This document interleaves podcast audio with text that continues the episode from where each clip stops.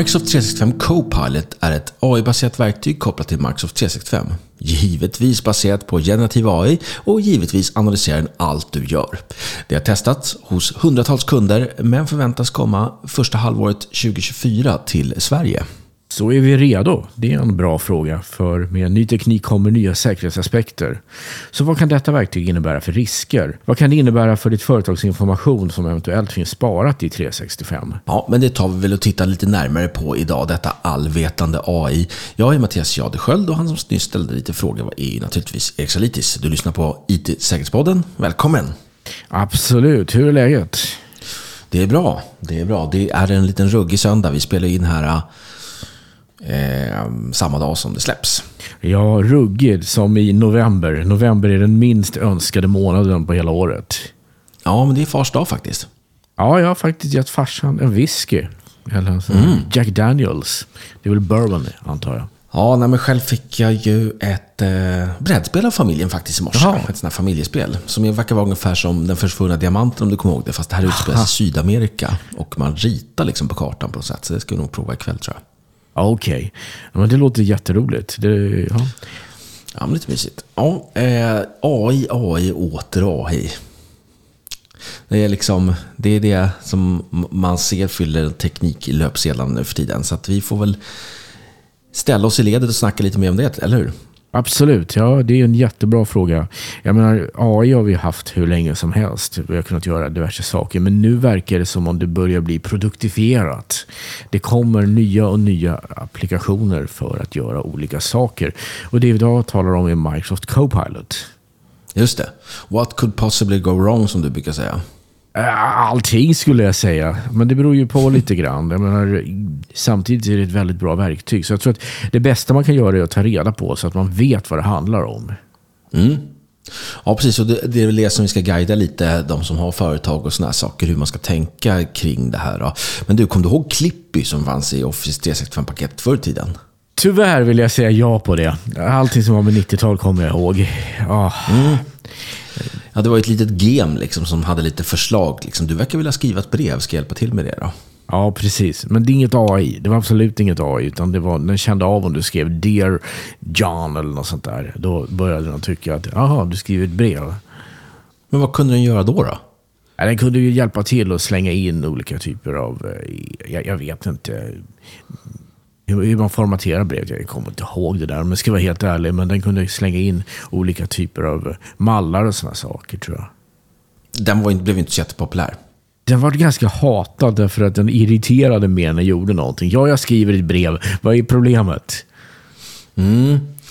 Men ehm, ja, den, eh, den här eh, är ju en liten annan variant av den här Copilot. Då, liksom. Eh, Microsoft VD beskriver Copilot som att ja, du är piloten helt enkelt när du jobbar med dina verktyg. Och Copilot är just andra, pilot, andra piloten då, man ska säga. Just det, precis. Ja, Ja, det är ju intressant det där. Vi ska behöva mer och mer hjälp. Det är som en eh, sekreterare eller någonting va? Mm. Precis, och vi kommer komma in lite på det här säkerhet versus produktivitet också. Det blir ju sådana klassiker som vi brukar snacka om. Mm, just det. Alltså, man får ibland tumma på säkerheten om man, om man vill, om man vill liksom komma igång med produktiviteten eller innovationen eller någonting. Eventuellt. Eller, eller så, så arbetar man med risker och så vidare. Liksom. Jag tror man måste förstå vad det finns för risker med det här. Mm. Jag tänker mig lite upplägget så här på det här avsnittet. Vi går igenom liksom lite eh, säkerhet och eh, mot eh, produktivitet eller kreativitet. Eller säga. Mm. Risker och om hur man ska förbereda sig som företag. Men först då, vad är Copilot kanske vi ska börja med? Just det, jo, det är en jättebra fråga. Det är helt enkelt ett hjälpverktyg som kommer att hamna i Office-paketet ganska snart. Eh, de har ju releasat officiellt Copilot 1 november och det har ju varit. Men nu kommer Pilot, Copilot snart till svenska operativsystem någon gång i nästa år. Q1 som man säger, kvartal 1. Jo, nej men precis. Det är, mm, det är väl så att det är vissa företag som har testat liksom, lite sådär. Får vi se. Eh, Microsoft kallar det för det mest kraftfulla produktivitetsverktyget på planeten. Wow. Okej, okay, lite kaxigt där kanske. The planet. on the planet, planet scale. Ja, precis. Och man kan dela in det här i tre delar i vissa som har sagt. AI som du var inne på i själva Office-paketet. Och sen AI baserat på användarnas frågor. Så när man ställer frågor i till, till den här Copilot så, så bygger ni intelligens. Då, liksom. Och sen även, det här förstår jag inte, Microsoft Graph eh, som bearbetar lite filer också. Kan du försöka förklara det, hur Microsoft Graph hänger på det? Alltså Microsoft Graph är ju för oss som håller på och sätter upp saker i molnet hos Microsoft. Och då innebär det i princip att du kan ställa frågor till eh, saker och ting som till exempel ge mig alla användare, ge mig alla licenser som vi, våra användare har i vårt Azure Entra, då, eller vad det heter. Azure AD hette det ju förut. Mm. Och den där typen av information är väldigt viktig för de som har mycket saker i Microsoft moln. Mm. Just det, precis. Eh, och då kan man ju tänka sig då att Microsoft Graph, som är deras API, att man kan koppla ihop med andra verktyg och sådana saker. Då finns det ju eh, möjligheter för Copilot då att börja skapa massa intelligens kring de systemen då. Ja, men fatta en sak. Vi, vi kan mm. hitta saker och ting som vi inte ens visste att vi hade. Eftersom den kan ju söka av hela den här äh, stora databasen av information vi har. Bättre än vad vi kan göra. Mm. Jag vet att jag pratade med en kund för några dagar sedan och de var oroliga över att eh, man helt enkelt kunde hitta mer information om man skulle ha. Och Det beror ju på att ganska mycket av det här Office-paketet, eller vad ska jag säga, hela den här eh, lösningen om du kör i Office, så ser du dokument som folk har skrivit som de kanske inte ville ha publika. Liksom. Mm, precis.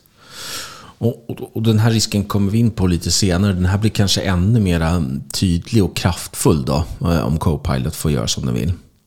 Precis. Uh, ja, och på sikt då säger att Microsoft har ju så affärssystem där Dynamics och sådana saker. Det ska också kunna byggas in i Copilot. Så att, uh, mm, Microsoft dröm helt enkelt är att man ska ta bort tristessen från det dagliga arbetet och låta människorna fokusera och vara kreativa problemlösare. Man slipper hålla på och välja mallar och krångla runt med sådana där saker. Mm. Och kanske att Excel ska förstå datumformat. Ja, det tror jag ju när jag ser det. Det är ju det ja. alla som har Excel vet att datumformat, vad som heter datum, det bråkar man mycket med. Ja, precis. Ja, eh, sen finns det ju också i den här eh, Copilot-varianten finns det GitHub Copilot. GitHub. Eh, har du provat det eller? Det har jag inte. Jag har ju en GitHub för mina utvecklingsprojekt. Men nej, jag har inte provat GitHubs, eller vad heter det? Ja, Copilot för det.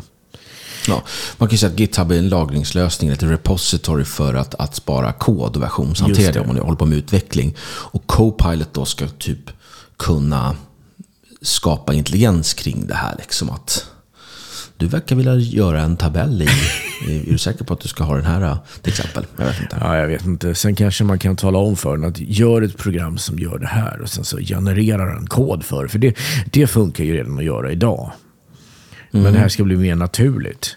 Men alltså jag undrar så här, jag menar om jag ber GitHub, det, Copilot, att skapa mig en intressant kod av något slag. Hur ska jag kunna felsöka den? Det är som att felsöka någon annans kod. Man har ingen aning om vad de har gjort för någonting. Nej, precis. Ja, det, är väl det den ska få reda på. Men om, om vi tar säkerhetsaspekten på just den GitHub-delen då, så, så är väl inte det så mycket farligare egentligen. GitHub är ju i molnet och jag antar att de redan har ju koll på vad du har skrivit för någonting. Och jag vet inte. Alltså problemet är om de har koll på vad du har skrivit, det är väl inte så mycket att bråka om. Men har de koll mm. på vad alla andra har skrivit, då kan man få information den vägen. Det är ju det som man funderar på. Vad finns det i den här Large Language Model som den har koll på? Ja, just det. Så att om, om vi leker att, eh, att du har ett projekt där du ska skriva, rita någon häftig tabell och så, då, kan ju, då kan ju den helt plötsligt föreslå det för andra som Exakt. håller på med en tabell. Och ja. kod är ju copyrightad. Så frågan mm. är, hur går det med det då? Om all, all kod genereras av AI-system, vem äger copyrighten? Är det jag som sitter och föreslår de här grejerna? Eller är det Microsoft? Förmodligen inte då, men fortfarande. Jag menar, mm. ja. Ja, men den är ju lite intressant liksom. Eh, eh, för det är ganska då måste man vara väldigt medveten om det, att om man lägger upp till exempel på GitHub, då, antar jag, att, att ja, det betyder att den här kodsnutten kommer kunna gagna andra helt enkelt som håller på med Precis. Och det får man väl ta då, antar jag. Men man ska ju vara medveten om att det, ingenting kommer gratis. Mm.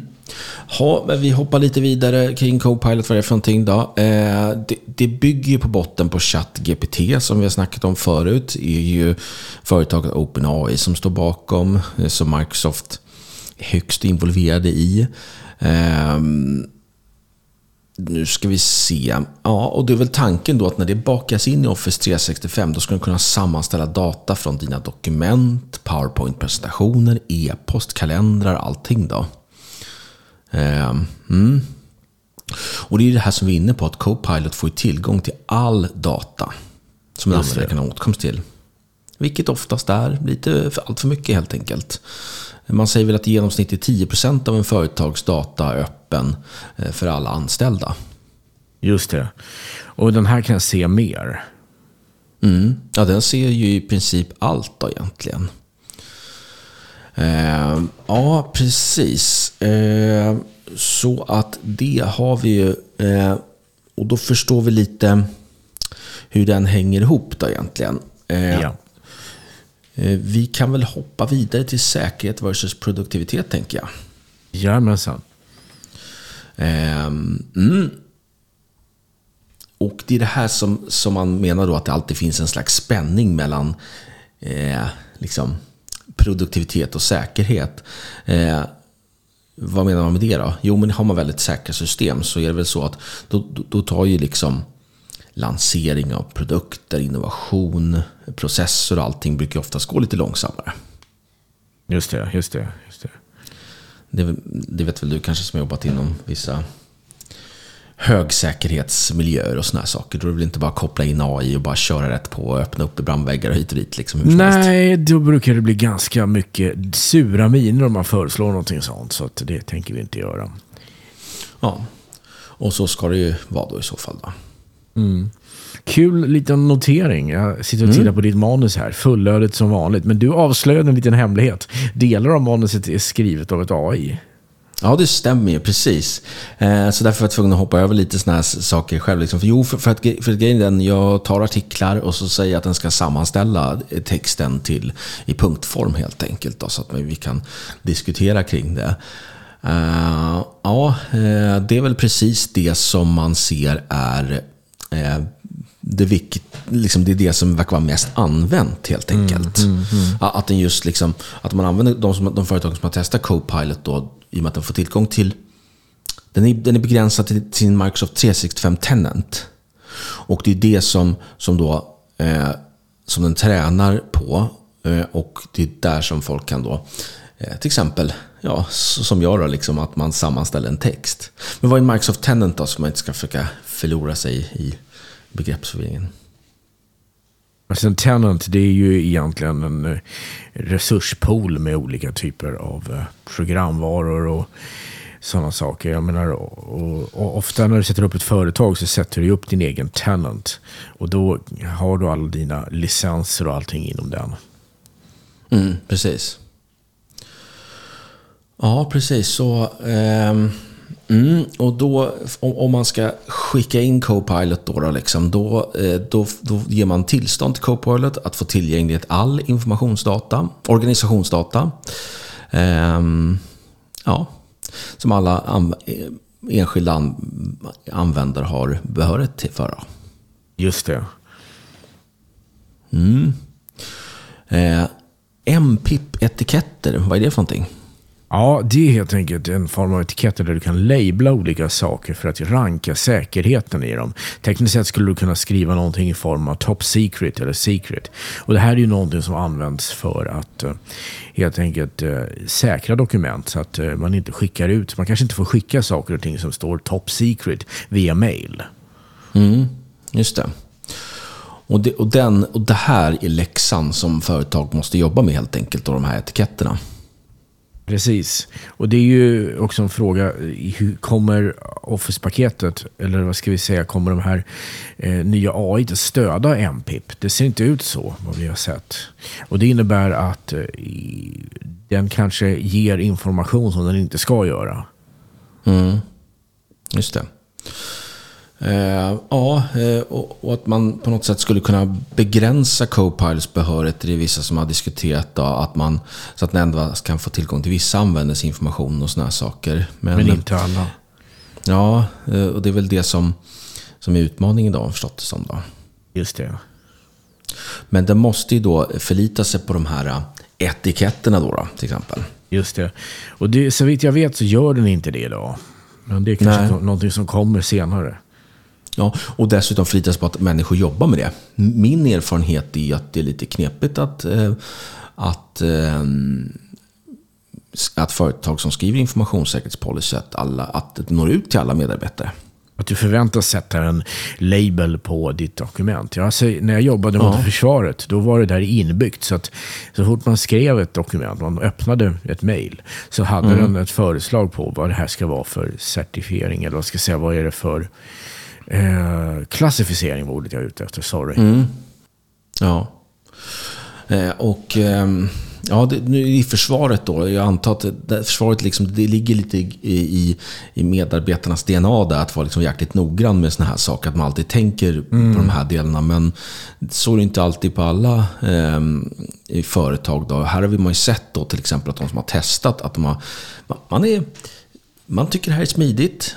Man är liksom lite lat av natur. Så att man, man, man kör det här eh, mm, AI mm. och man helt plötsligt har märkt också att, eh, att information inom eh, organisationen når människor som inte skulle haft det helt enkelt. Just det, just det.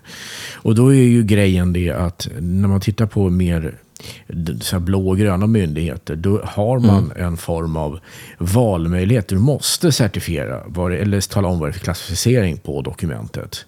Och det har mm. vi ju inte på vanliga företag. Där är det ju bara en fråga om att man försöker tänka till vilka som borde få tillgång till det här. Det är ett mejl är ett mejl liksom. Ja, precis. Men då om du låter Copilot till exempel skriva in information så kanske du inte riktigt har koll på vad det borde vara för klassificering på det. Ja, precis. Det finns ju stöd för det i, i Microsoft 365-världen med, med sådana här etiketter och eh, data loss prevention och allt sådana här saker. Det. Eh, men det gäller att man gör den läxan. Det, ja, men det, det är ju det jag menar. Det finns, ja. men ingen använder det. Eller få använder det. Ja, så det är inget tekniskt problem. Det är liksom bara att klicka igång och sådana här saker. Men det är just det här liksom att det måste vara i folks DNA helt enkelt vara noggrann med det. Just det. Eh, sen finns det lite andra risker också. Det som vi snackade lite med IBM för några veckor sedan. Det är ju det att eh, AI hallucinerar. Så det finns ju en risk att, att användare litar blint på AI. Ja, precis. AI har tagit någon form av rolig svamp där och börjar hitta lite kreativa lösningar på saker och ting. Jo, men det känner vi till. Ja, så att eh, det kan ju bli ganska allvarligt. Jag menar, eller det kan säkert också bli ganska komiskt. Så här, den kan ju, Copilot kan ju egentligen spela in ett helt Teamsmöte. Mm, och transkribera det. Och transkribera det och sen skriva mötesanteckningar på det. Just det. Jag kan mycket väl tänka mig att här kan det nog bli lite... Eh, det kan nog komma upp lite roliga. Det är inte säkert att den är hundraprocentig på allting. Nej, men det är lite grann ett annat problem. Det är frågan om den klarar av att känna igen röster och sånt där. Och det kanske mm. den inte är helt perfekt på. Men däremot, jag menar den här hallucinationen handlar ju om att det finns en viss typ av onoggrannhet i processen. Vilket innebär att de första två paragraferna verkar helt logiska. Men sen börjar den segla ut och tala om saker som inte har med saken att göra. Liksom. Det är det den menar med att den hallucinerar. Just det. Den vill alltid ge ett svar till varje pris. Och sen vill ge lite olika svar. Ja, men det är som du inte vet vad du pratar om, men du pratar ändå. Mm, precis, det är ju för sig ganska mänskligt. Jag börjar tänka så här, är vi på den här podden? Nej, kanske inte. ja, precis. Ja, men, ja precis. Ehm, så att, vad kan konsekvenserna bli om man flitar för mycket på Copilot, tror du? Svårt att säga. Jag menar, problemet är att då kanske du skickar ut mail som innehåller text som du inte riktigt sen Jaha, är det vi som har skrivit det här? Jag, jag vet inte, det är, det är kanske någon som frågar, vad menar du med det där? Jag bara, jag har ingen aning, det var inte jag som skrev det. Precis. Eh, och det är väl det här som är liksom eh, den största risken som folk ser. Eh, det här med att man läcker information. Visst, den här diskussionen om att man, att man spiller mycket information till de amerikanska stora teknikjättarna, Microsoft och Google, i det här fallet OpenAI, är väl en del. Eh, men den är ganska tydlig om man aktiverar eh, Copilot. Den andra delen är just det här information inom företaget. Till exempel, om, om vi leker med tanken så här då, att, att man smackar på eh, Open, eller säga, eh, Copilot he, hela vägen och låter den jobba igenom. Så ställer jag frågan till chatten, vem kommer få sparken nästa år? Hur ser kartläggningen ut? Hur ser kartläggningen för lön, löner ut under 2024 till exempel? Vad kommer jag få för svar liksom? Det är en väldigt bra fråga. Det beror på om den har tillgång till den informationen och om den har tillgång till den för att den ska vara giltig. Men om man tittar på hela Office-paketet så lagrar ju den information på med väldigt eh, generösa rättigheter. Det kan man se om man söker på saker och ting. Så kan man hitta mm. alla möjliga möten som man inte ska egentligen ha rätt till. Ja, men jag, jag, jag, tänker mig så här, om man inte jobbar med den här klassificeringen så det är inte omöjligt till exempel att en löneavdelning jobbar med något Excel-ark liksom, där det står massa olika eh, löner och noteringar och sådana saker. Ja, och då spiller ju det vidare helt enkelt. Ja. Och återigen, idag så stödjer inte Copilot dessa klassificeringar. Utan det är MPIP eller vad det heter. Då. Mm. Eh, och det innebär att man måste arbeta med rättigheter i de olika, eh, olika typer av system där som du har.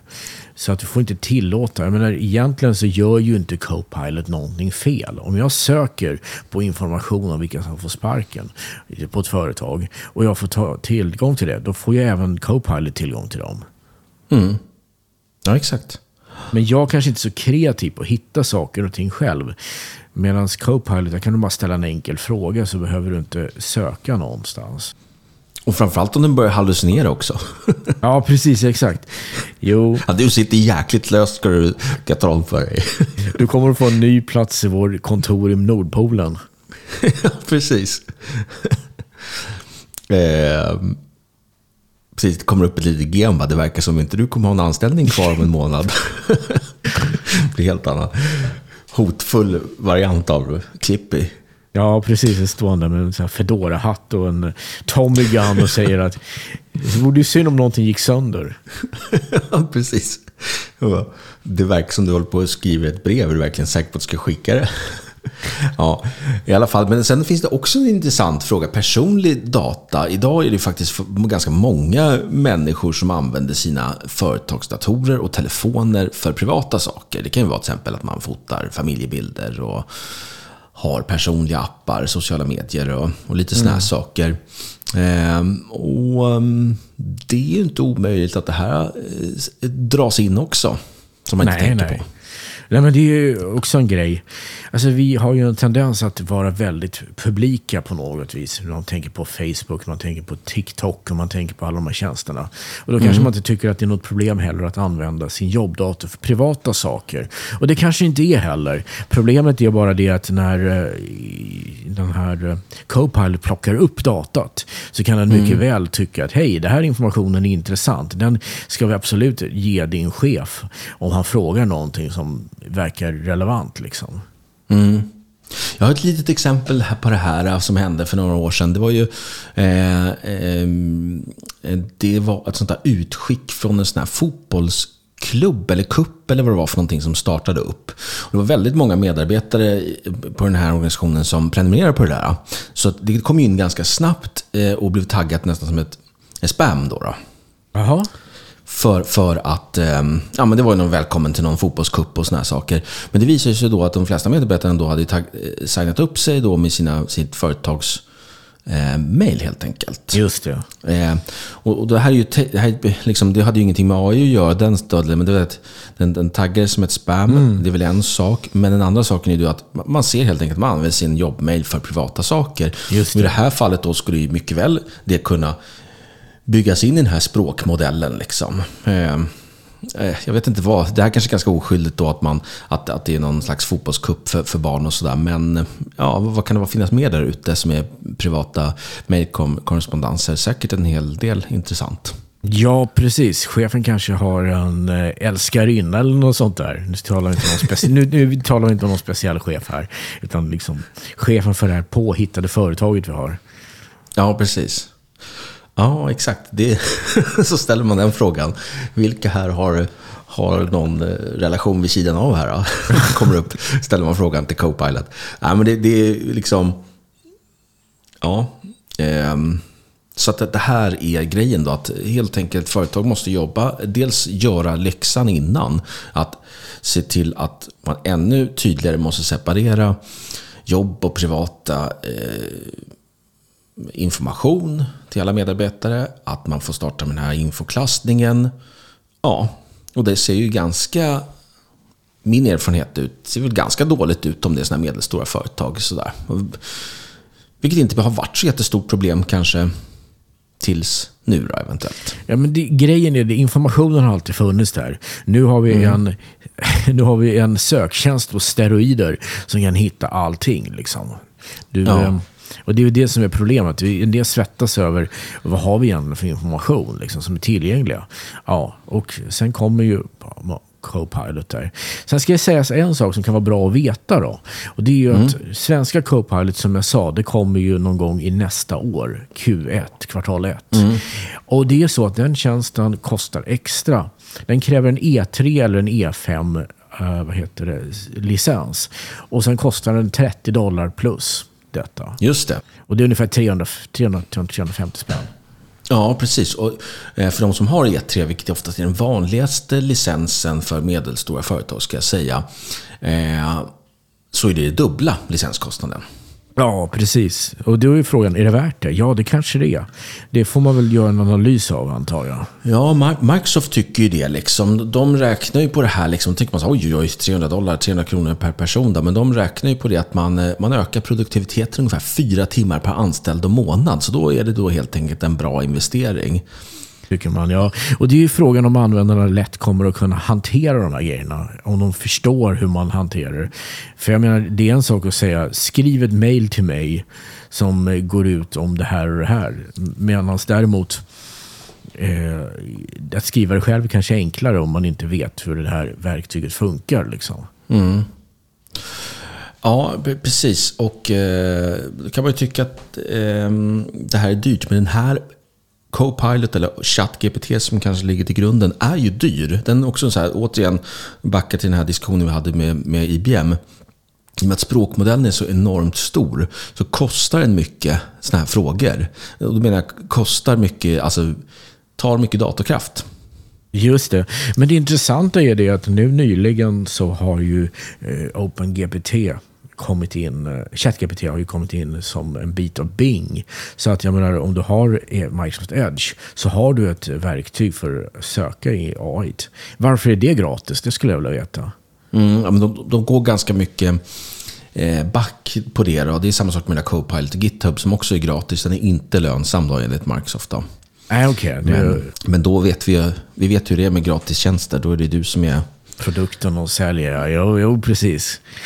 Mm. Det är ungefär som de här grisarna i svinstian som säger Fan vilken jävla tur. Maten är gratis och hela huset och allting. Jag behöver inte betala ränta för det. Eller hyra för det. Men det är de som är maten eller då? Eh, exakt. Just det. Eh, jo, eh, precis som du säger då. Eh, och då ehm, Eh, vad, vad, tror man då? Jo, men det här analysföretaget Forrester har tittat lite på det här. Eh, hur tror man det här kommer tas emot? Man tror att företag kommer vara lite försiktiga i början. Men att intresset är ganska in, in stort då, helt enkelt. Eh, någonstans såg jag att, att man tror att en tredjedel av Microsofts eh, Office 365-kunder, vilket är väldigt många, kommer hoppa på det här. Just det. Och då lär det ju täckas rent ekonomiskt. Däremot det går ju åt enorm datakraft och mycket elektricitet. Jag vet att vi pratade lite grann tidigare med några killar från IBM här på podden. Mm. Och de sa ju att Microsoft funderar på att använda kärnreaktorer i datahallarna för att driva dem. Det så här, då har du kommit till en viss nivå liksom. Ja, precis. Ja, det blir ju... Härdsmälta på tvåan, härdsmälta på Ja, precis. Bara härdsmälta i, i datorhallen. hallen. Ja. Men det gör Ja. ingenting. Den, den eh, södra reaktorn funkar fortfarande. Ja, precis. Det bara exploderar. Ja, men det är bra. Eh, Hur kommer det se ut då för oss, för oss eh, företagare? Jo, men det, det kommer dyka upp ändå en Copilot i Word och PowerPoint och så vidare. Och då ska man kunna säga så här, hej, kan du göra om det här Word-dokumentet till en PowerPoint-presentation? Fast vi får se då hur den löser det här med eh, datum i Excel. Det tror jag är det Det tror jag är omöjligt att lösa. Jag, jag får någon känsla av att det, jag menar, AI lär ju inte veta mer om vilket datum det är än vad Excel gör. Men jag kan ha fel och i så fall så får jag vara evigt lycklig för jag avskyr datumhanteringen i Excel. Ja, en annan rolig utmaning är om man tar ett Excel-blad och markerar ett antal celler och så kopplar in det till, till PowerPoint. Och ja, det blir i... Ja, det, det, den fattar att det ska bli en tabell. Men det blir ju liksom jättekonstiga typsnitt och det blir konstiga bakgrunder och grejer som man får sitta och bearbeta det där till någon slags... eh, Ja, Alltså, Så att- har, har, är du, har, gör du som jag? jag menar, ibland så tar jag saker och ting som jag bara vill få bort all formatering. Jag klistrar in det i Notepad och så klipper jag ut det. Och så klistrar jag in det där det ska vara. Ja, eller att, eller att jag trycker på Windows och R. Då kommer den här lilla kommandorutan upp. Jaha. Kör heter den ju. Ja, jag vet. Ja, den kan jag klippa in i också. Den, den blir oformaterat. det, det, det har jag inte ens tänkt på faktiskt. Nej, så det är så här, men så här. Ja, men 2023. Vi har liksom så här generativ AI som skannar allting. Men klippa och klistra, där, där måste man gå via Notepad än så länge. Ja, men vi, vi är ju människor va? Jag menar, det är det som är grejen. Jag menar, de här grejerna är helt nya för oss. Ja, men det är det som jag också kan tycka är lite skrämmande på ett sätt också. Liksom så här, vi, vi är människor. Okej, vi, vi kan se att den här eh, AI kan göra oss, fy, att vi kan tjäna fyra timmar produktivitet i månaden. Eh, Okej, liksom tappar vi inte bort, om man tänker lite filosofiskt, tappar ni inte, tappar inte, tappar inte bort sig själv någonstans längs vägen på något sätt? Jo, det är väl så. Och det är väl återigen, det beror ju också på när AI är snabbare än vad du är. Jag menar, du kanske i vissa lägen kan skriva det där snabbare än att behöva krångla in ett AI. Och jag kan tro också att olika personer kommer att ha väldigt olika inställningar till det. En del kommer tacka och ta emot och köra det där. Medan andra kommer säga, nej, jag har alltid skrivit manuellt och jag kommer att fortsätta göra det. Ja, precis. Men du, jag tänkte bara, jag tänkte bara säga så här, o- om man är nyfiken på hur det kommer se ut då. Jo, men dels kommer det komma upp en sån här eh, chatt, GPT, nej, Copilot in i Word och PowerPoint och Outlook och så vidare. Som kommer hålla på att hjälpa dig som en assistent att skriva saker och ting. Men sen kommer Byta blöjor upp på något- det. Vad säger du? Byta blöjor på en alltså. Ja, Det är verkligen... ja. Men sen kommer det även dyka upp som en, eh, någonting som heter Microsoft 365 Chatt i Teams. Så att Teams blir ännu tyngre. Och då, då, och då kan man till exempel... ehm, eh, då kan man till exempel få den att spela in Teams-möten och skriva anteckningar från det som vi varit inne på. Och man kan berätta också om, man kan, man kan också be den om feedback på vad användare har sagt. Lite faktagranskare till exempel. Så här. Mattias sa att en CVE kommer i oktober, men i själva verket släpptes den 29 september 20, klockan 23.14 ungefär. Okej, så det är en hopkopplad tidssyningsman och gnällspik som kommer att säga till dig, ja, faktum är att det där skulle du ha gjort på 30 minuter. Du har använt eh, två timmar för det. Det ska jag Ja, berätta för chefen. Du är ineffektiv. Är du lönsam lilla vän liksom? Ja, som konsult, liksom. det där tog 16 timmar. Det gjorde det inte alls. Du var inne i Excel ungefär i 18 minuter. Nej, vi får väl se hur det där kan bli då. Eh, Så att, så att din trovärdighet kommer ställa sig emot eh, en hallucinerande AI. Är liksom Ja, ja. det det kommer säga. Så du kommer säga så nej det är det är inte sant liksom. Ja, vi får se lite hur det här blir. Nu är, vi lite, nu är man ju lite negativ, men eh, ehm, Jag känner, jag känner en viss positivitet i det här. Jag tycker det verkar som en ganska häftig grej att testa. Men däremot om den löser problemet och gör att vi blir mycket mer effektiva, det är jag mer tveksam till. Det, det får vi se. För att det här är ju byggt för ganska fyrkantig och strukturerad hantering. Men jag menar, när vi jobbar inom IT-branschen, både du och jag, så gör vi ju saker och ting som inte är särskilt strömlinjeformat. Utan vi måste tänka till ordentligt och komma på nya saker. Och det är frågan, kan AI hjälpa oss där? Mm. Men, och det är väl just det här då som man har sett att de som här som har, de här liksom hundratals företag som har testat det här nu då, det är väl de mest amerikanska gissar jag. Ehm, det är just den här bearbetningen av text och summera texter och såna här saker. Och, Just det. och det, det ser jag ganska välkommet till, för det tycker jag att eh, sen pandemin så har det blivit en slags ehm, explosion av möten. Det ska vara möten för allting liksom egentligen, för att alla är lite utspridda och sådär. Och då saknas det oftast mötesanteckningar. Så det, det är ju någonting som kanske kan bli lite mer struktur på helt enkelt. Ja, det hoppas jag också. Faktiskt. Så att de som inte varit med på mötet kan bara läsa. Vad, vad behöver jag veta för någonting? I bara en sammanställning. Och Kan AI ta hela transkriptionen och göra en sammanställning? De här punkterna vi talat om. Det, det, är, värt, det är värt mycket. Det, det betyder precis. att jag slipper fler möten. Och jag är väldigt, väldigt positiv till att slippa fler möten. Ja, nej, men det, det, är, ju- och det, är, en- det är en konst i sig helt enkelt. ju. Och det, det pratade vi också om för, för, inte, för inte så länge sedan. Det här med att man såg att eh, möten var en av de största bovarna till, till kreativitet. Så är det ju. Jag menar, det finns möten där du har arbetsmöten och ska lösa ett problem. Det har jag inget att säga emot. Det funkar Nej. jättebra. Och det finns möten där man måste informera om viktiga saker. Det säger jag inte heller något om. Men alla dessa for your information, sammanställningsmöten, avstämningsmöten och sådana grejer. Det är bara, det är bara slöseri på tid. Det är bara det. Ja, men sådana där riktiga arbetsmöten är schysst. Där man typ delar skärm och klickar runt och, Ja, och bara ja. bestämmer lite saker ihop och så bara, nu kör vi liksom. Det är kul. Ja, ja, men det är precis. Det är det jag tycker möten ska vara. Det ska producera någonting. Du har hela intelligentian i företaget inom en grupp. Gör någonting med det. Mm. Ska jag berätta någonting sorgligt? Ja, kör. Det här avsnittet har lidit mot sitt slut nu. Vi är klara. Ja, ja, ja. ja. Det Så det. att, är det någonting du vill eh, summera då? Eh, Att vi, att vi står lite, precis som de flesta verkar enligt den här Forrest-undersökningen tycker jag är att man är lite småskeptisk. Eller man ska säga, man ser riskerna med det. Men mycket nyfikenhet. Det här vill man ju testa och, och, och, se vad det här kan leda till. Just det. Eller var det någonting som du funderade på annars då? Nej, jag tror att vi är ganska klara. Nästa vecka så är det ett nytt avsnitt av IT-säkerhetspodden. Tack för att ni har lyssnat.